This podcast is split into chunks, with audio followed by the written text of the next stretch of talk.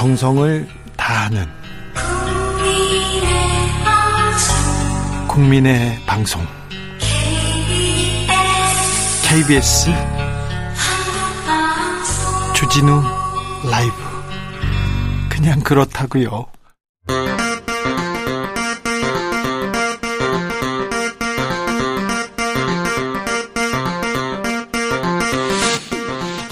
주진우 라이브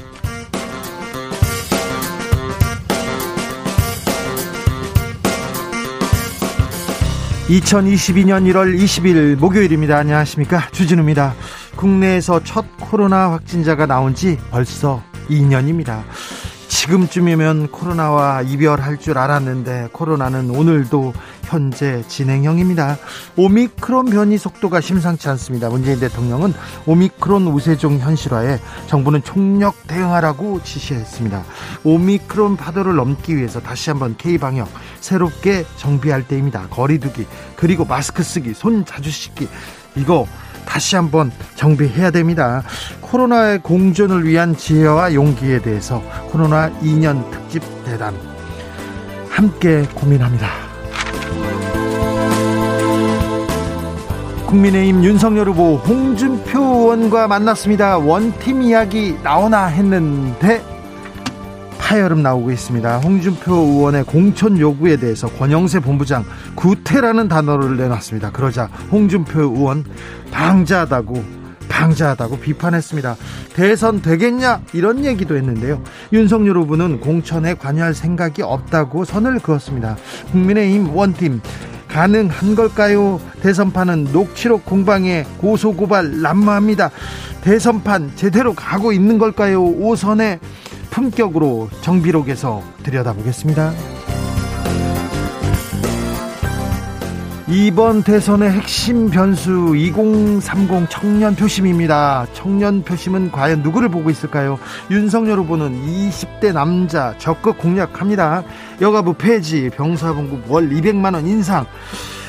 이재명 후보는 2030 여성들 목소리 듣겠다면서 유튜브에 출연했습니다. 젠더 이슈와 페미, 페미니즘 이슈를 주로 다루는 다스페스와 인터뷰했는데요.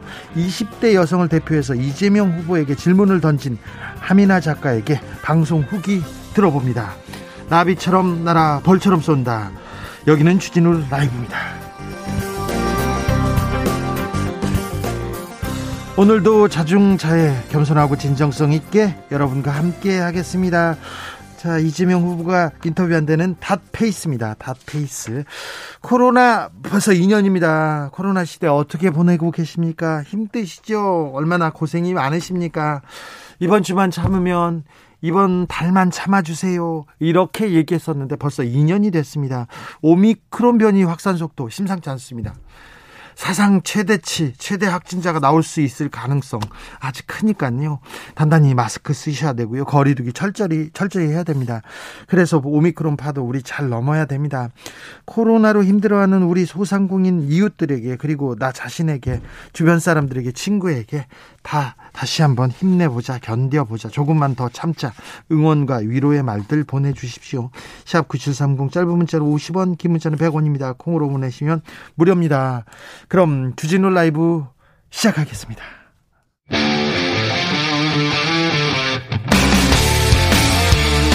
탐사보도 외길 인생 20년. 주 기자가 제일 싫어하는 것은?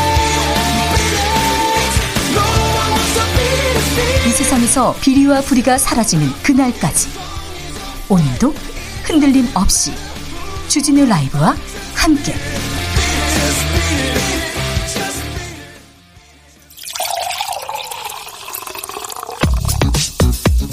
진짜 중요한 뉴스만 쭉 뽑아냈습니다. 주 라이브가 뽑은 오늘의 뉴스 주스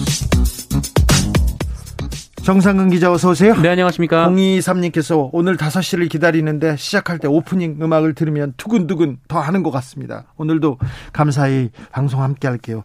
제가 감사합니다. 오프닝 음악 들으면 저는 아직도 두근두근 하고요. 아, 땀이 삐질삐질 납니다. 아우, 식은땀도 나고요. 오늘도 무사히 항상 그렇게 기도하면서 여러분께, 여러분께 뉴스 잘 전달해야지 한, 하고 생각합니다. 오늘도 열심히 달려오겠습니다.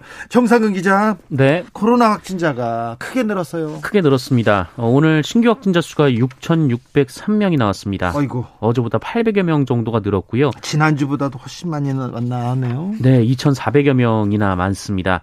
어, 제 5천 명대에 이어서 오늘은 6천 명대 후반까지 크게 올랐고요. 어, 근데 다만 위중증 환자는 계속 줄고 있어서 488명으로 400명대까지 내려왔습니다. 준비는 돼 있는데 확진자는 크게 늘고 있습니다. 확진자가 7천 명이 넘, 넘으면 오미크론 대응 단계 다음 단계로 돌입하게 됩니다. 네, 정부는 지역 사회 확진자 기준으로 하루 확진자가 7천 명대로 이 평균 추세가 형성되면 어, 이른바 오미크론 대응 단계로 방역 체계를 전환하기로 했습니다. 어, 정부는 이전에는 하루 확진자가 7천 명이 넘어서는 즉시 대응 단계로 돌입한다라고 밝힌 바 있는데 네. 어, 기준이 다 기준이 다소 완화된 것으로 보이고요. 하지만 현재 확산세가 빠르게 늘고 있어서 사실 큰 차이는 없는 것으로 보입니다. 예. 어, 한편 오미크론 대응 단계에 돌입하면 진료 체계는 동네 병 의원을 중심으로 바뀝니다. 아, 지금은 생활치료센터, 감염병 전담 병원 등 이 코로나19 치료를 위한 별도의 의료기관이 운영되고 있지만 앞으로는 지역의 이비인후과 등이 코로나19 1차 대응 의료기관 역할을 맡게 됩니다. 어, 2부에서 코로나19 2년 특집 대담에서 코로나 문제는 저희가 자세히 다루겠습니다. 전 세계적으로 오미크론 굉장히 큰 영향을 미치고 있습니다. 일본에서는 확진자가 4만 명이 넘었습니다. 미국에서는 100만 명이 넘었고요. 어, 40만 명 넘은 프랑스도 있었고요. 20만 명 넘은 이태리도 있었고요. 한 번에 파도가 옵니다. 우리가 좀 잘 대비해서 잘 대비해서 이 파도 슬기롭게 지나가야 될 것 같습니다. 네. 0614님께서 주진우 기자님 수영장은 언제 갈 수 있을까요? 답답하네요. 이렇게 얘기하는데 집에서 일단 수영하고 계세요. 이게 2부에서 저희가 자, 세히 물어보겠습니다. 아, 이번 주만 참아주세요. 다음 주에 가면 됩니다. 그렇게 얘기하지 못해서 죄송합니다. 자, 음, 광주 철거 현장 붕괴 사건과 관련해서 어, 서울시가 징계 착수했습니까? 이제서야? 네, 지난해 6월 발생한 광주 동구 학동 재개발 철거 현장 붕괴 참사 관련해서 광주 동구청이 원청사인 HDC 현대산업개발에 대한 8개월의 영업정지 처분을 내려줄 것을 등록관청인 서울시에 요청했었습니다.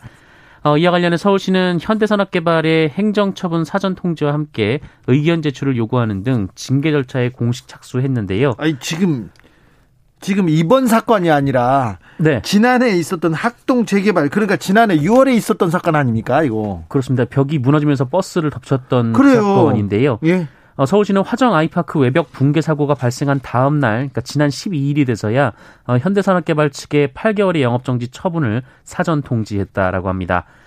어, 광주동구청과 서울시는 현대산업개발의 건설 산업 기본법상 어, 고의과실에 따른 부실공사 혐의를 적용했는데요. 어, 관련법상 최대 영업정지 처분 기간이 8개월입니다. 예. 어, 국토부와 서울시는 반복적인 안전사고에 대한 경종을 울리는 차원에서라도 앞선 사고들에 대해 강도 높은 처벌이 필요하다라는 입장이라고 합니다만 어, 공사 중인 아파트 입주 예정자에 대한 피해 그리고 협력업체 줄도산 등이 우려된다는 점에서도 고려가 되고 있는 것으로 전해졌습니다. 광주 붕괴 사고 부실 공사의 정황은 또 또 나오고 있어요.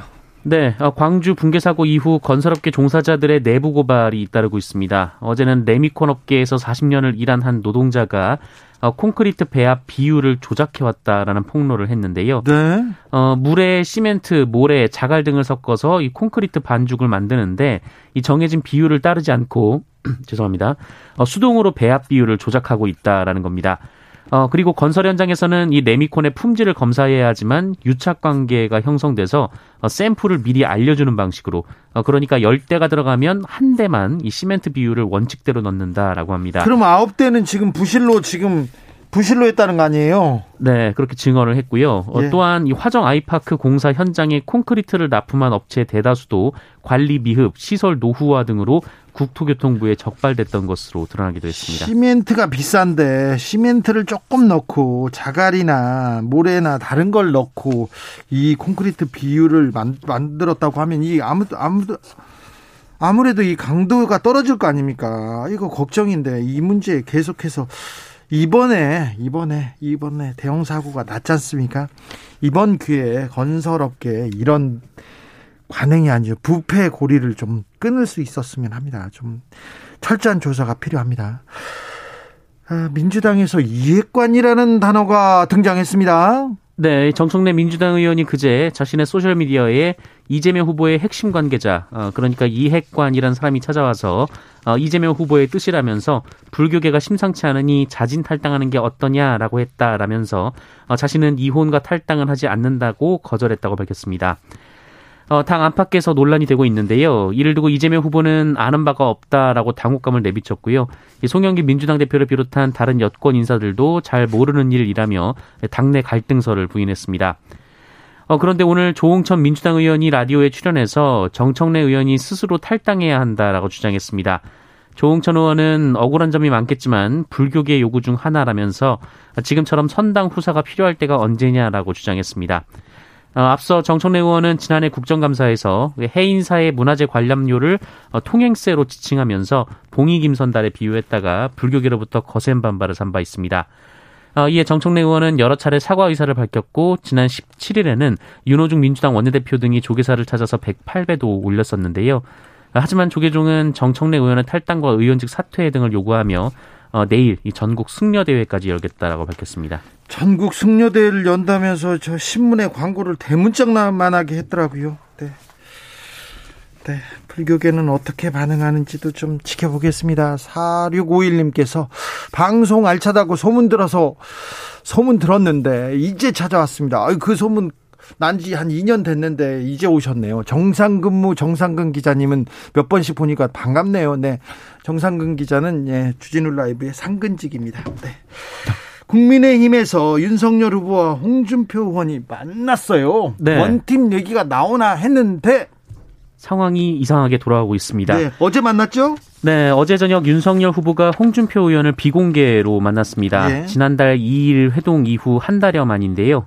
어, 홍준표 의원은 자신이 만든 커뮤니티 플랫폼을 통해서 이 회동 결과를 알렸는데 어, 윤석열 후보에게 국정 운영 능력을 담보할 만한 조치를 취해서 국민 불안을 해소할 것 그리고 이 처갓집 비리는 엄단하겠다는 대국민 선언을 할 것을 요구했다고 합니다. 네. 어, 그러면서 이 두 가지만 해소되면 본인이 중앙선대위 상임고문으로 참여하겠다라고 밝혔는데요. 그래서 원팀 가속화한다, 둘이서 만났다, 손 잡았다, 뭐 그런 기사가 쫙 나왔어요. 그런데 네. 어, 그런데 홍준표 의원이 이 대선과 함께 치러지는 재보선 지역 다섯 곳 중에서 서울 종로 그리고 대구 중남 지역은 전략 공천으로 나머지 지역은 경선을 붙여야 한다라고 요청한 것으로 전해지고 있습니다.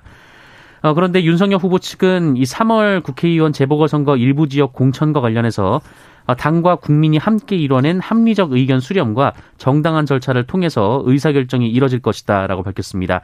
거절한 것으로 해석이 되고 있는데요. 네. 어, 이양수 대변인은 홍준표 의원은 당의 소중한 어른이자 함께 갈 동반자라면서도 어, 훌륭한 분들을 추천해줘서 감사하지만 추천한다고 무조건 공천이 되는 것은 아니다라고 말했습니다. 분위기는 사뭇 다르더라고요. 네, 권영세 선거대책본부장은 당 지도급 인사라면 대선 국면이라는 절체절명의 시기에 마땅히 지도자로서 걸맞는 행동을 해야 한다라면서 홍준표 의원을 겨냥한 듯한 발언을 했는데요. 네. 어, 당내에서는 권영세 본부장이 이 홍준표 의원의 공천 요구에 격앙된 반응을 보였다라는 얘기가 돌고 있습니다.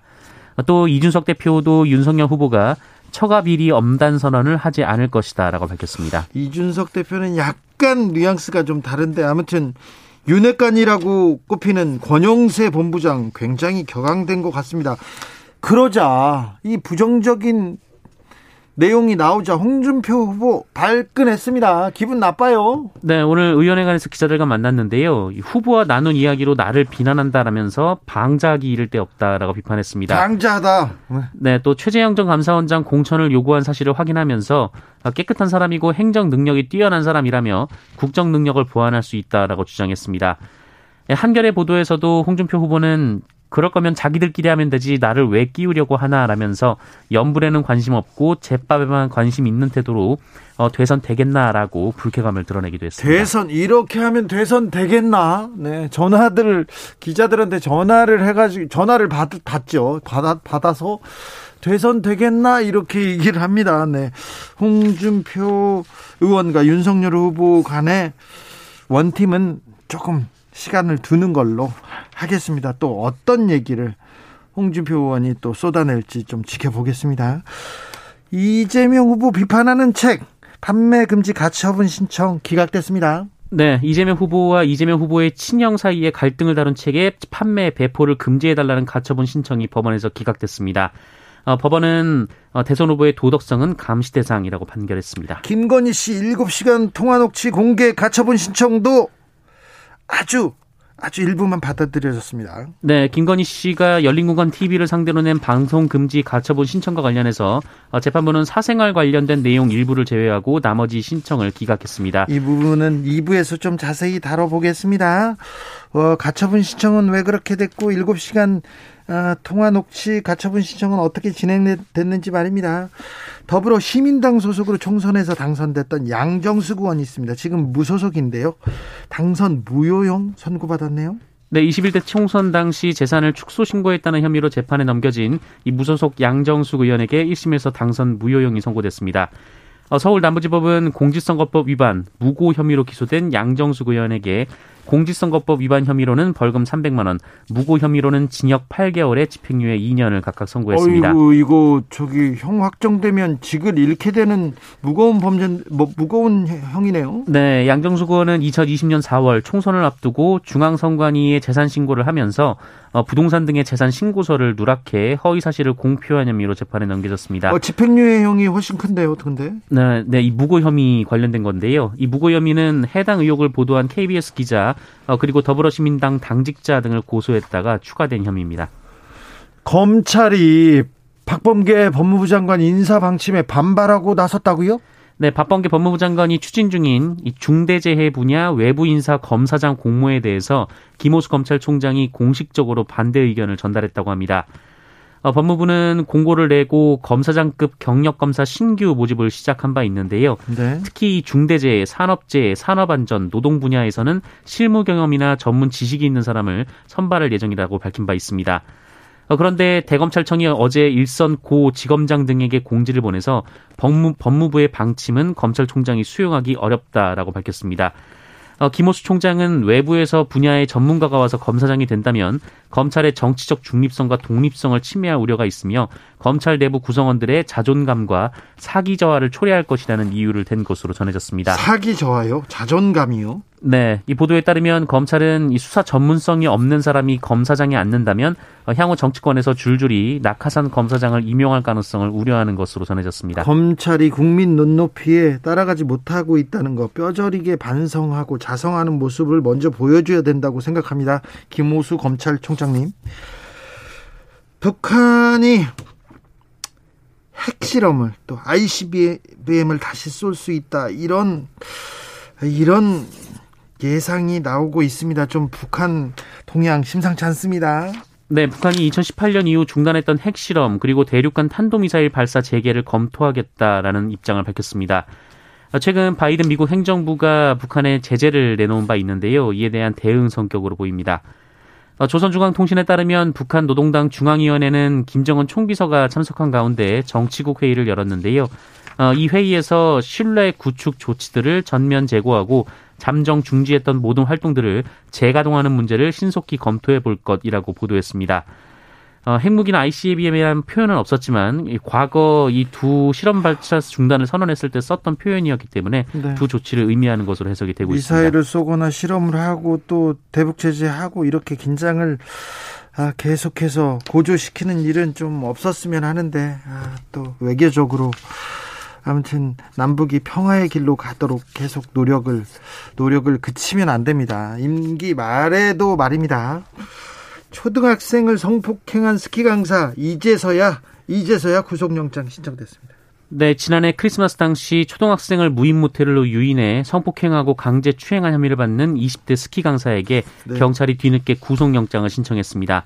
어, 며칠 전 전해드린 이 사건은 네. 검찰이 피의자에 대한 긴급 체포를 불승인하면서 경찰이 풀어준 사실이 알려져 공분을 일으킨 바 있습니다. 네.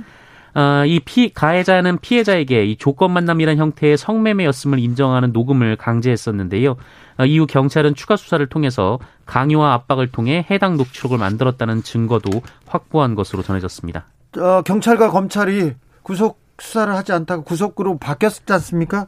자기들이 한 수사가 잘못됐다는 걸 인정하는 것도 인정하는 것일 수도 있습니다. 언론에 나오고 나서야 구속됐습니다.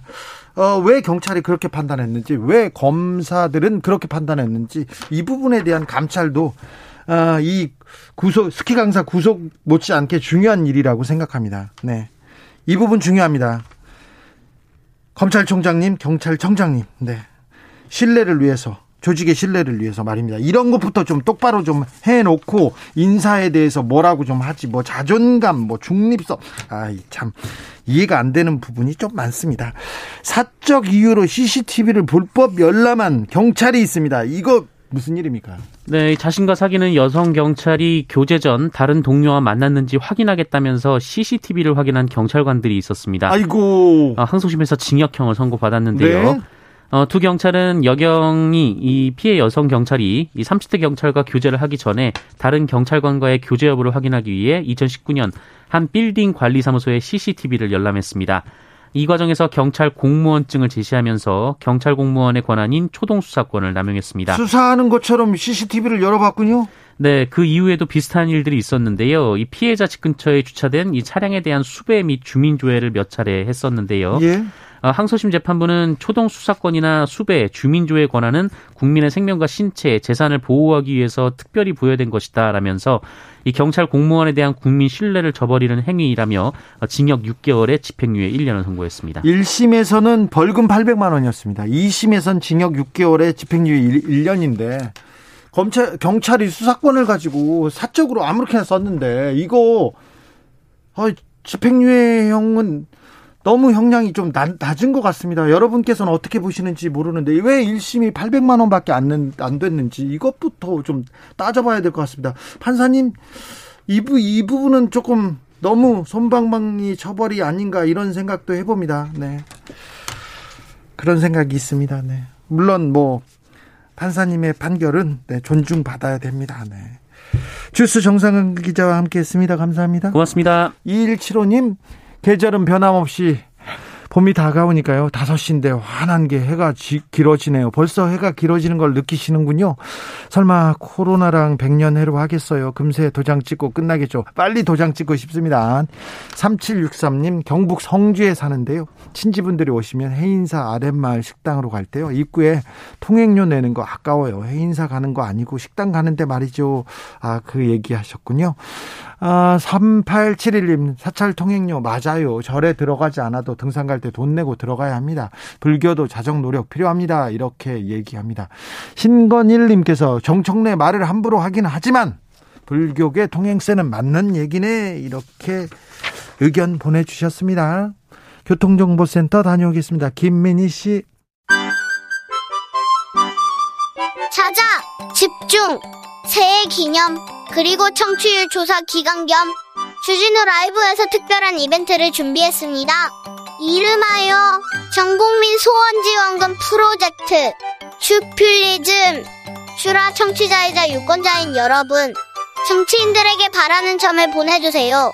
가장 멋진 소원을 보내주신 20분에게 5만원의 소원지원금을 전폭 지원해 드리도록 하겠습니다. 샵9730 짧은 문자 50원, 긴 문자는 100원입니다. 당첨자 발표는 1월 21일. 전국민 소원지원금, 주필리즘 많이 참여해주세요.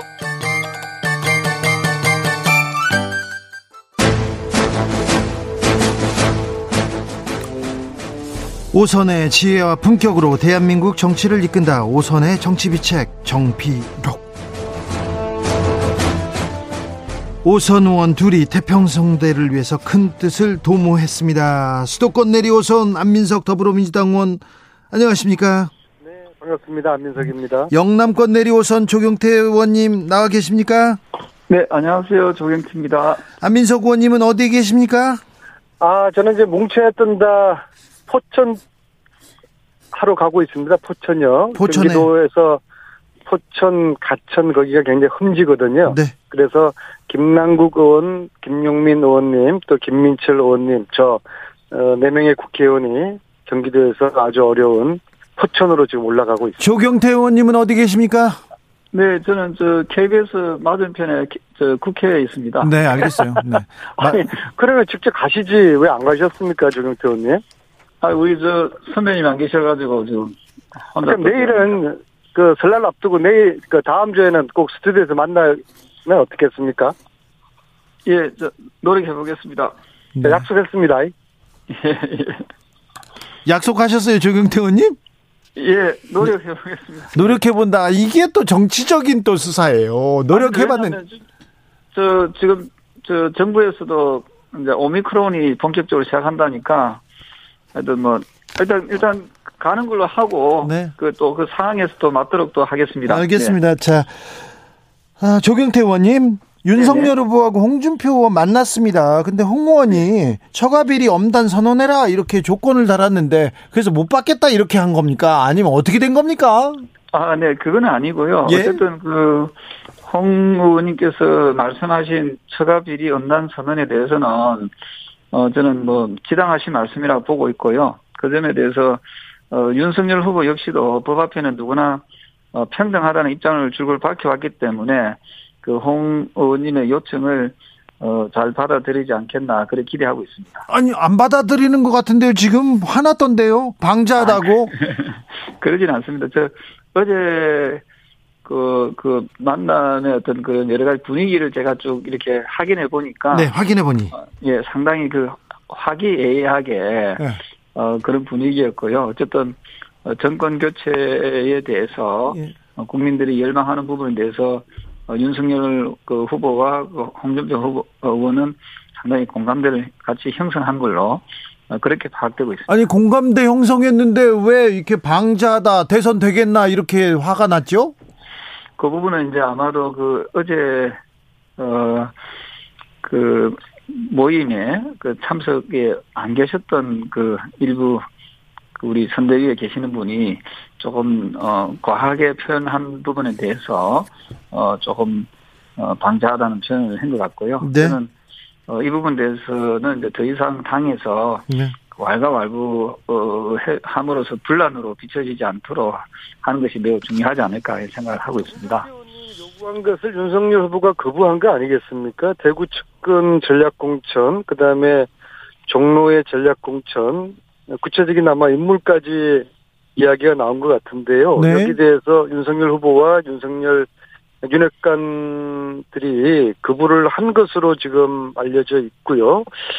근데 이제 홍준표 의원님께서 굉장히 지난 어 최근 한 두 달 동안에 경선 탈락되고 난 다음에 굉장히 그 소신의 정치를 보여주셨어요. 어 캠프에 합류하지 않고 아 저런 사람 가지고는 나라 미래를 맡길 수가 없다. 나는 내 나름대로 뭐 선거 운동을 하겠다. 캠프 합류하지 않겠다. 정말 멋진 모습이었고, 어, 좀 존경할 만큼의 그런 선배 정치인의 모습을 보여줬는데, 왜 이번에는 이렇게 구태 정치 이게 측근을, 딴 사람도 아닌 측근을 공천해 달라고 요구하는 것이야말로 정말 낯뜨거운 부끄러운 구태 정치 아니겠습니까? 그리고 또 이제 비공개 자리에서 이렇게 이야기한 것을 그렇게 또 윤석열 후보 측에서 아 뭐 그런 요구를 했다 그러면서 비난하고 서로 지켜야 될 그 좀 선이 있는데 그런 선들이 너무 그냥 무너지는 것 같아요. 근데 본질적으로 지금 국힘 내부에서 뭐 권력 투쟁이 지금 벌어지고 있는 것 같아요. 이 선거 와중에. 좀 뭐 보기에 좀 민망스럽습니다. 조경태 의원님?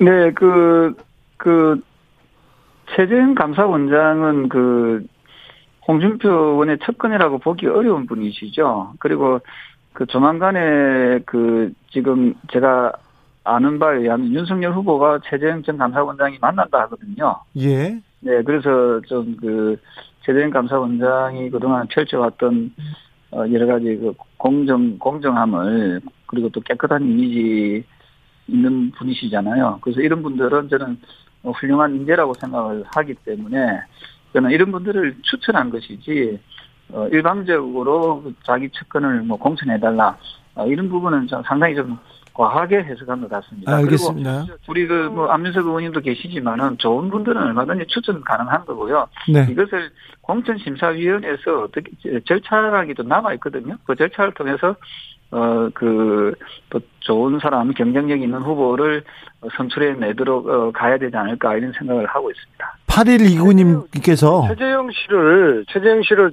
뭐, 훌륭한 분이라고 말씀하시는 거는 저는 단 일도 공감할 수가 없고요. 제가 지난 8.15 직전에 최재형 그 경선 후보 건물 앞에서 제가 기자회견하고 1인 시위했습니다. 왜요? 가짜 독립운동가 후손. 그걸 제가 밝혔지 않습니까?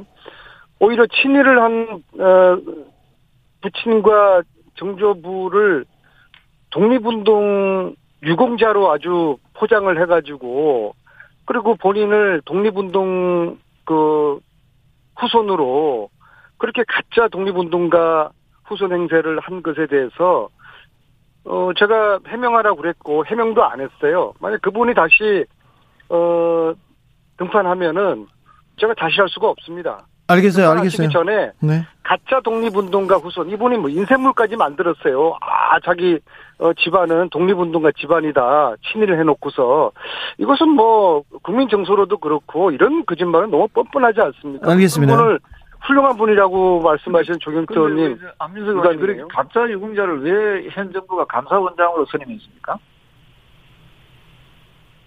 현 정부가 감사원장 선임 하셨잖아요. 안민석 의원님. 아, 그, 아니, 그거는 저 문재인 대통령께 물어보시고요. 아니, 그러니까 지금. 가짜 독립운동가 후손이라는 건 그냥 팩트이기 때문에 거기에 대해서 네네. 본인이 예. 본인이 거기서 해명하고 사과를 하라는 제 이야기예요. 예, 그, 뭐, 뜻은 충분히 알겠고요. 알겠습니다. 그 측면이 어디냐 하면 감사원장으로서 예. 어쨌든 정부의 압력에 굴하지 않고 어, 굳굳이 본연의 업무를 충실히 잘해왔다는 그 점에서 말씀드리고 싶고요. 그 네. 이전의 부분에 대해서는 뭐 우리 안 의원님 그, 그 말씀하신 그 부분은 저희들도 그 사실 여부를 좀 더 확인해 보도록 하겠습니다. 예, 예. 8129님께서 홍 의원님 다 다신 단서를 보니까요. 국민이 불편해하는 부분을 정확하게 파악하고 계시더라고요. 왜 홍카콜라인지 알겠어요. 이렇게 얘기합니다. 윤석열 후보가 아무튼 홍, 홍, 홍준표 의원의 제안을 검토하는 거죠? 네, 그렇습니다. 지금 사실은 그 어제 두 분이서 두 시간 반 동안 아주 긴 시간 동안에 그 대화를 나눴지 않습니까? 네, 술도 드셨습니까? 보통 뭐 두, 둘이서 만나면 한 시간 정도 해도 뭐 거의 뭐 그 재료가 그 소진이 될 텐데 네. 2시간 30분 동안 말씀을 나눴다는 것은 상당히 어좀그 어떤 여러 가지 어 조언해 줄 부분들을 많이 했었을 거라고 보고 있고요. 네. 그래서 윤석열 후보는 아마도 홍준표 의원의 그 조언에 대해서 상당히 경청하고 분위기 자체가 상당히 하기애애했다라고 하니까 네. 거기에 대해서 이제 기대를 하고 있는 겁니다. 네, 알겠습니다. 김태현님께서 두 분 통화하면서 왜 싸우고 그러세요? 얘기하는데 지금 2년 만에 가장 화기애애한 겁니다. 지금 잘 모르시서 그런데 두 분은 굉장히 좋은 품격 있는 그런 토론을 하고 있습니다. 조경태 의원님. 네네. 저 선거 캠프에 율사들이 많습니다. 법, 법, 그, 검찰이나, 검찰이나 판사 출신 율사들이 많은데 법사도 많습니까? 아, 저는 아직까지 사실 법사분은 한 번도 못 만나봤고요. 그 법사님 누구세요? 그 저도 모르겠습니다. 오히려 기독교인들이 많이 저 이 윤석열 후보 쪽을 많이 도와주고 계시거든요. 아 기독교요? 예, 목사님들이나 이런 분들, 예. 뭐 같은 뭐 사자 돌림이긴 한데, 네. 그래서 법사님들은 아직까지 제가 그, 이, 그 저하고 이렇게 마주친 분은 네. 현재까지는 없으시다는 말씀을 드리고 싶습니다. 지금 조경태 의원님이 캠프에서 맡고 있는 직무가 직능 총괄 본부장이고요. 자, 직능 총괄이면 그런 분들 율사 아니 그 그런 분들 예. 많이 알게 됐는데. 네, 네, 네. 근데 많이 보게 되죠. 근데 조경태 의원님이 위원장인데도 아, 그 진검 법사님 모른다. 못 봤다. 네네네. 자, 그러면 김건희 씨 친오빠는 보셨습니까? 아니요, 그분도 아직까지 김건희 씨 자신도 제가 본 적이 없고요. 예. 네, 친오빠는 어떻게 생겼는지 더더욱 어, 모르죠. 조경태 네. 의원님 윤핵관 아니신가요? 저는 국민의당 당원이고요. 예. 어, 국민의힘 당원이고요. 네. 어쨌든 그 윤핵관은 아니죠. 아무튼 예. 사 많이 아시 아시는가요? 아니요, 네, 아니요, 네. 아무튼 사자 달린 분들이 많으시다. 자, 안민석 의원님. 네. 어떻게 보십니까? 참, 이 국가의 미래 운명을 좌우하는 이 대선판에 이런 무속인들이 등장하는 것이 이번만이 아니지 않습니까? 무정, 천공, 근진법사, 또 제가 들은 이야기로는 눈썹도사라는 분도 있어요. 눈썹도사요? 예, 이분이 또 아주 핵심적인 역할을 하는 분 같은데 이게 국가의 운명을 이런 무당들한테 물어본다는 게 이게 말이나 됩니까? 특히 국민들이 최순실 그 트라우마가 있잖아요. 최순실 씨도 오방색 실을 박근혜 그 대통령 후보에게 갖고 다니게 했고 또 뭐 최태민 목사 식긴 굿을 하도록 했다고 그러고 부적을 또 갖고 다녔다는 거 아니겠어요? 그리고 실제로 또 그 정윤혜 씨는 세월호 그 참사 당일날 뭐 이런저런 막 논란이 그치에 대한 논란이 있으니까 아 나는 그날 암흑의 무속인하고 같이 있었다. 그러한 과거의 그 무속 비선 실세와 무속인들에 대한 트라우마가 있어서 이번에 지금 근진법사 이 이야기 나왔을 때도 국민들이 야 이거 윤석열 후보와 그 부인이 이 무속인들에게 이렇게 좀 통제당하고 있는 거 아니야? 이런 불안감과 우려가 있는 것이죠. 그래서 어제 뭐 네트워크 본부를 즉각 해체했지만 이것도 사실 수상하죠. 그래서 도대체 이분들하고 후보와 후보 부인이 어떤 관계인지 좀 진솔하게 국민들에게 설명을 할 그, 그 어떤 책무가 있다고 생각을 해요. 예. 조경태 의원님. 네. 예, 제가 좀 얘기해도 되겠습니까? 네. 사실 그 윤석열 후보는 그 이 종교의 그 어떤 이 지도자 종교에 대해서 상당히 그 예우하려고 노력하고 있고요. 특히 이 불교계의 그 조계종이 가장 큰 종파지 않습니까? 예. 아마 청취자 여러분들께서도 불교 어, 신앙을 가지고 계신 분들 계실 텐데 그 조계종에 아마 두 분 가셨고 또 천태종에 아마 두 분 갔다고 이제 알려져 있는데 그만큼 그, 그 전통적인 불교인들에 대해서 상당히 그 예우를 많이 하는 편이고요. 그리고 저는 어, 참고로 기독교인입니다. 그래서 예. 근데 우리나라가 보면은 동양 사상, 동양 철학, 또 민속 신앙 이런 부분이 어, 상당히 그 좀 많이 좀 널리 알려져 있고 그리고 또 또 영화에 또 관상이라는 영화도 나오지 않았습니까? 네. 그래서 이런 부분을 너무 지나치게 민주당에서는 어 이걸 가지고 이게 정략 정쟁화 시키는 것 같은데 그 보통 그 오늘 어떤 정치인이 정 그 하시는 말씀이 그 점을 가장 많이 보는 그 직업군 중에 꼽아라는 정치인이라고 이렇게 표현을 했더라고요. 예. 그래서 저는 민주당 내에서도 저는 그, 그, 이, 여러 가지 뭐 사주 관상이라든지 뭐 이런 거 보는 분들이 저는 있는 걸로 알고 있거든요. 네. 이걸 그 정도로 다니세요? 봐주시면 되지. 이걸. 조정태 의원님. 네네네. 조경태 의원님도 전 보러 다니세요? 저는 점을 보러 저는 기독교인이라고 이야기하지 않았습니까? 그럼에도 불구하고 점점 번도 보지 않았나요? 아니 과거에 우리 점 한 번씩 보지 않습니까? 보통 어, 저는 한 번도 안 봤습니다. 저는 한 번도 안 봤고요. 지금 말씀하시는 게 한번 여쭤보시면요. 그 저 또 우리가 새해 되면은 또 사주 보는 경우도 있지 않습니까? 그런 경우를 가지고 너무 지나치게 이걸 어, 좀 안 좋은 의미로 이렇게 좀 안 했으면 좋겠고, 또 요즘 젊은이들은 타로, 타로 정도 보는 게 또 TV에도 많이 나오잖아요. 오락 프로 같은 데 보면은. 네, 이런 걸 뭐 지나치게, 어, 그, 좀 해석하는 것은 사실 그, 어, 국민적 그, 그 전체적 정서에 과연 맞는가. 안민석 의원님. 네. 지금 말씀하시는 게 저는 굉장히 좀 이해가 안 가고 우려가 되고 유감스러운데요. 지금 말씀하시는 거를 무속인과 역술인을 좀 혼동하고 계시는 것 같고요. 그리고 무당과 스님을 혼돈하고 계시는 것 같아요. 이러시면은 어떻게 무당이 스님들하고 똑같은 위치입니까? 그것은 스님들에 대한 모욕이죠. 스님들은 가령 조교종 조교종의 스님이 되시려고 그러면은 아 공부도 오랫동안 해야 돼요. 정식으로 교육을 받으셔야 되고요. 그런데 네. 예. 그러지 않은 무속인들 무당 무당을 머리만 깎았다고 또 스님 행사한다고 그래가지고 똑같은 종교인 스님으로 이렇게 취급을 그런 같은 반열에 안민석 의원님 스님들이 굉장히 화가 나실 것 알겠어요. 같은데. 안민석 의원님 말씀 잘 네. 들었습니다. 근데 안민석 의원님 눈썹 네. 도사는 이거 너무 나간 거 아닙니까? 머털 도사 아닙니까? 아 저는 눈썹 도사로 알고 있습니다. 그래요? 네. 머털도사 아니고 눈썹도사가 또 나왔다고요? 아, 머털도사도 있습니까? 자, 오사공호님께서 솔직히 무속의 영역이 그렇게 부정적이지만은 않을 거라고 생각하는데요. 정치적으로 악용하는 그런 사람들로 인해서 자꾸 왜곡되는 것도 국민에 대한 배려라고는 요만큼 찾아볼 수가 없네요. 이렇게 지적하신 분도 있습니다. 자, 불교 얘기를 안민석 의원님께서 꺼내서 어, 이것도 물어보겠습니다. 민주당에서는 이핵관이 등장했습니다. 정청래 의원 관련해서 불교계가 좀 화난 것도 같고요. 정청래 의원 좀 아쉬운 게요. 좀 초반에 이게 이제 10월 10월 초에 예. 국정감사 발언이거든요. 네. 그리고 그 당시에 그 조계종 스님들이 사실 제가 그때 좀 막부 역할을 했어요.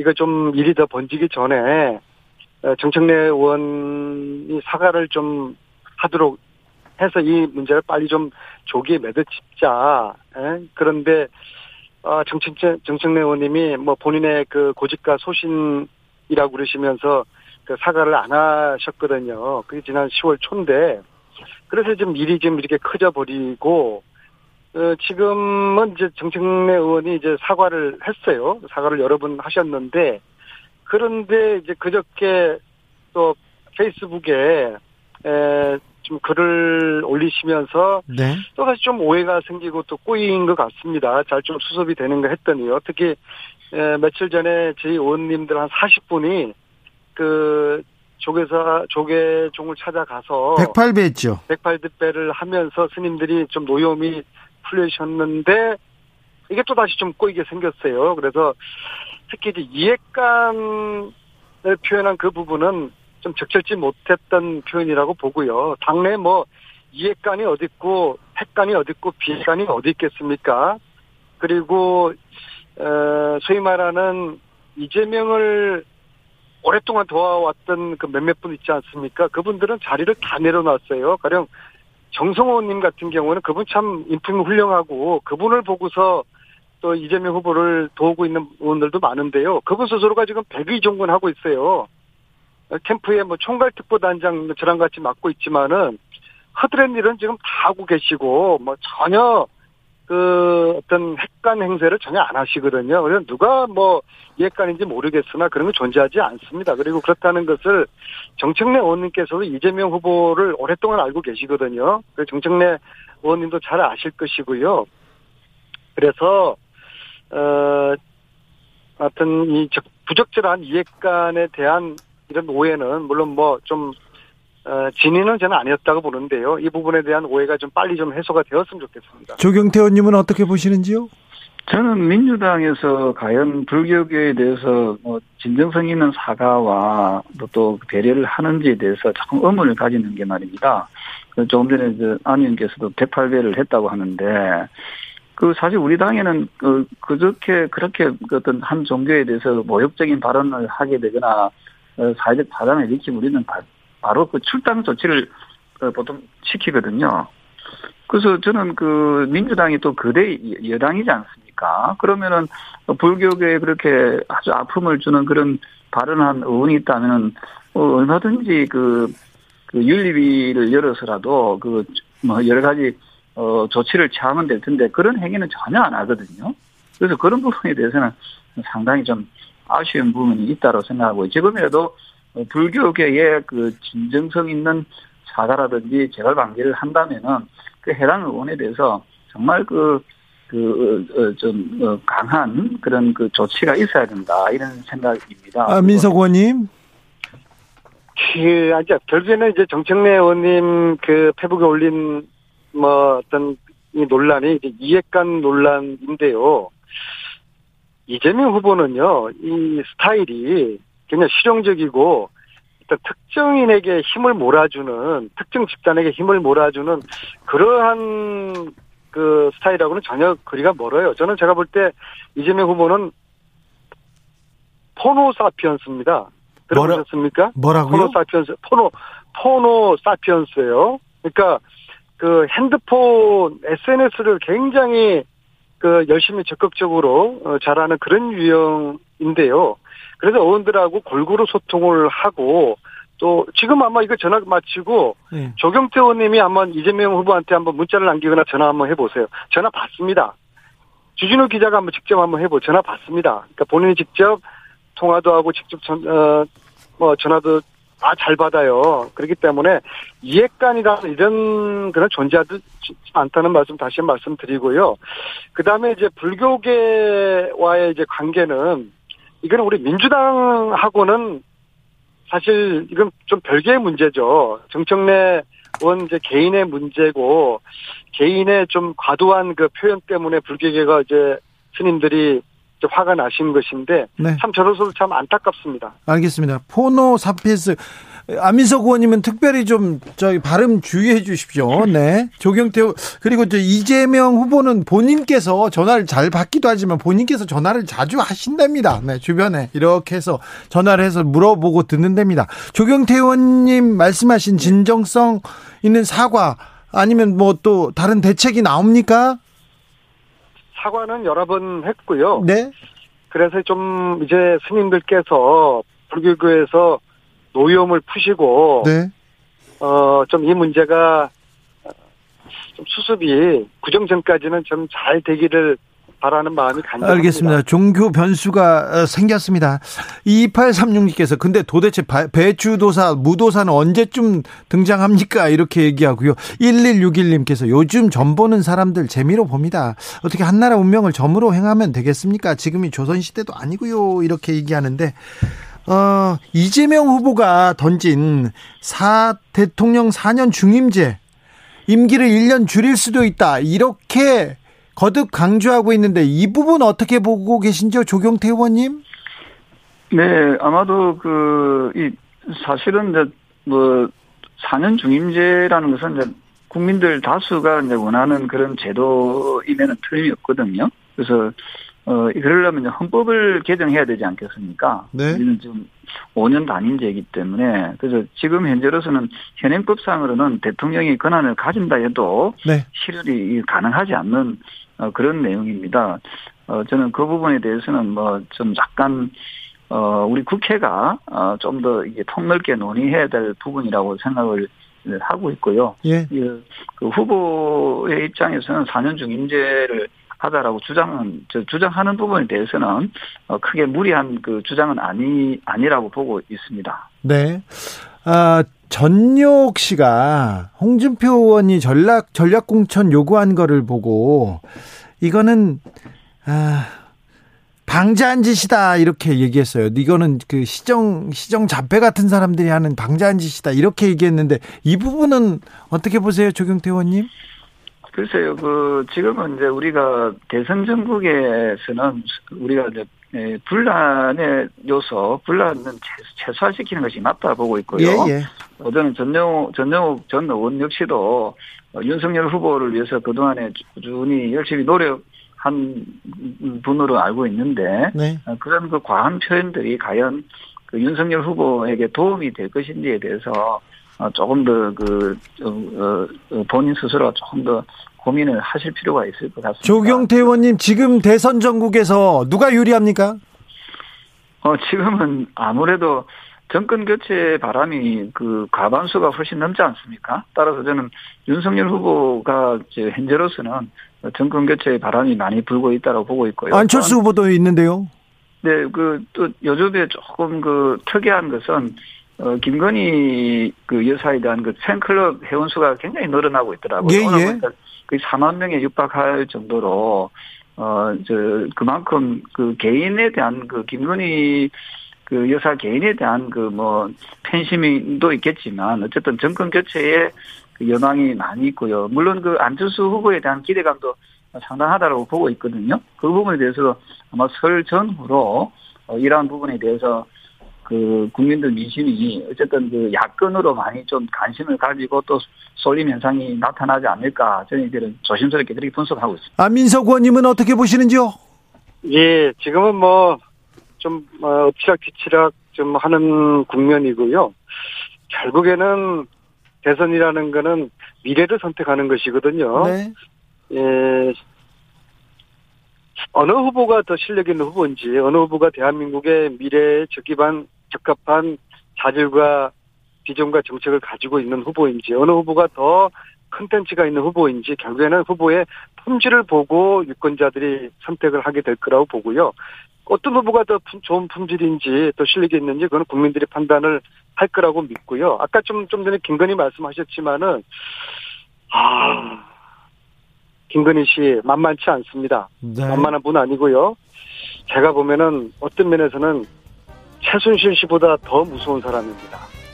더 무섭다고요? 예, 유심 보고 있습니다. 흡사한 점도 많은데요. 어찌 보면은 최순실 씨는 김건희 씨 비하면 하수입니다. 하수이고요. 알겠습니다. 보십시오. 지난 연말에 대국민 자, 사과했을 때 김건희 씨 인사해야 돼요. 그, 그 모습. 이제 그만 가셔야 돼요. 나타난 김건희 씨의 그 모습 완전히 다른 사람이에요. 아, 자, 자. 안민석 의원님 경기도 얼른 가십시오. 네네. 조경태 의원님도 감사합니다. 두 분 감사합니다. 네, 네 감사합니다.